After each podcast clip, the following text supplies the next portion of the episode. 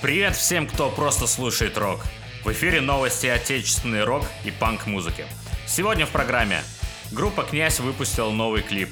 Йорш большим концертом презентовали в Москве альбом «Счастье. Часть 1».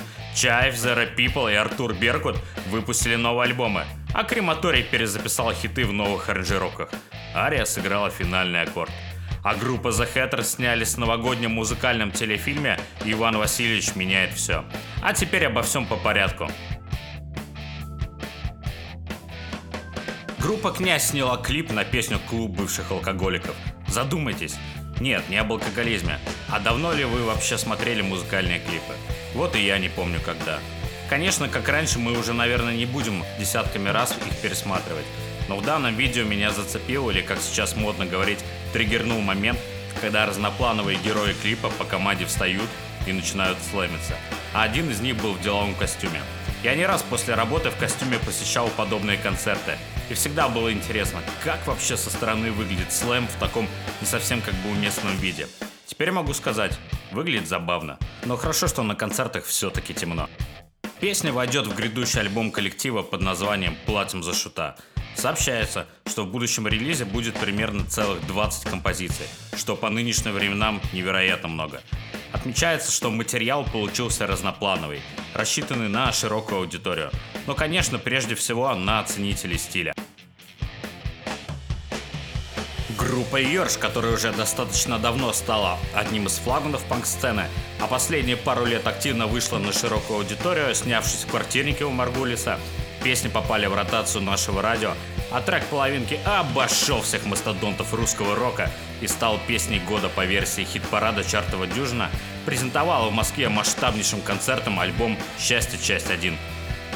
В 2020 году, издав альбом «Счастье. Часть 2», группа Йорш заинтриговала своих поклонников, задавшихся вопросами, а где же первая часть и почему вторая вышла раньше? Первую часть слушатели дождались только спустя три года, которые для музыкантов не прошли даром. Кстати, казалось бы, молодая группа отметила уже свое 15-летие. Но, как говорит Чача Иванов, для российской рок и панк-сцены это нормально. Что группе 10 лет, а она находится в категории молодых. От себя хочу добавить, что просто удивительно, как более ранние мощнейшие треки группы, например, панк-гимн, песня Underground, не ставились в ротацию для донесения до максимально широкой публики, часть из которой полагает, что рок мертв и новых имен нет. Но это же не так. «Здравствуйте, родные!» — сказал бы Владимир Шахрин. А группа Чаев выпустила альбом под названием «Симфонические версии». Он был записан вместе с симфоническим оркестром Ленинградской области. В альбоме 8 старых композиций всем известных, но в симфонической обработке. И одна новинка – «Дедушкина песня». Глобально песни не были изменены, но послушать всем известные хиты в исполнении оркестра очень приятно.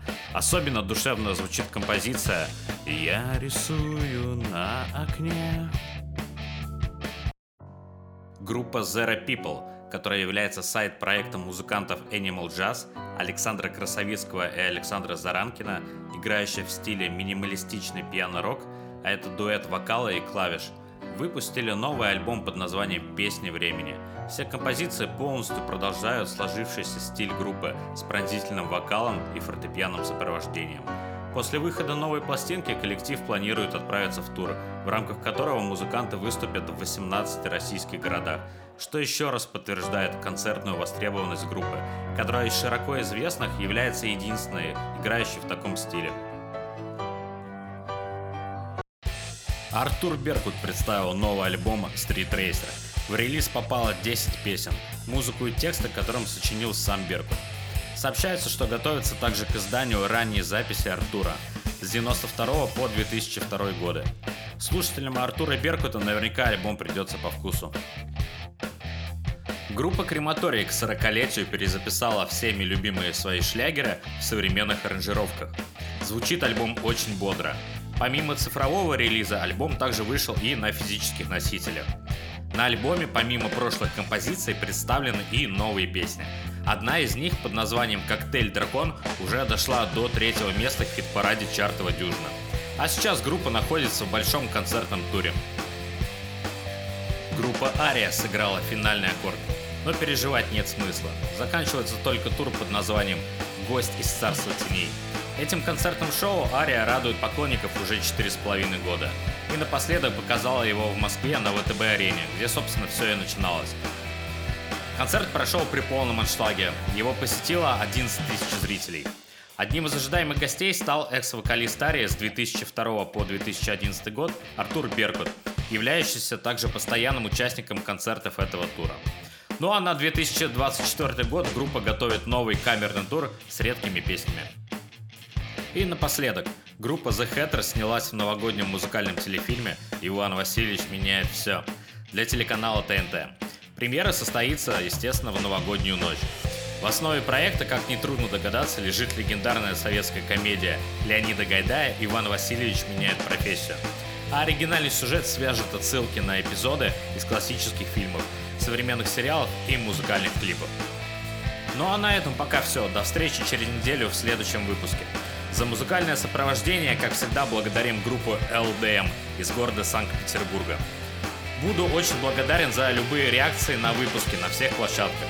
А также подписывайтесь обязательно на сообщество ВКонтакте с одноименным названием «Я просто слушаю рок». Пока!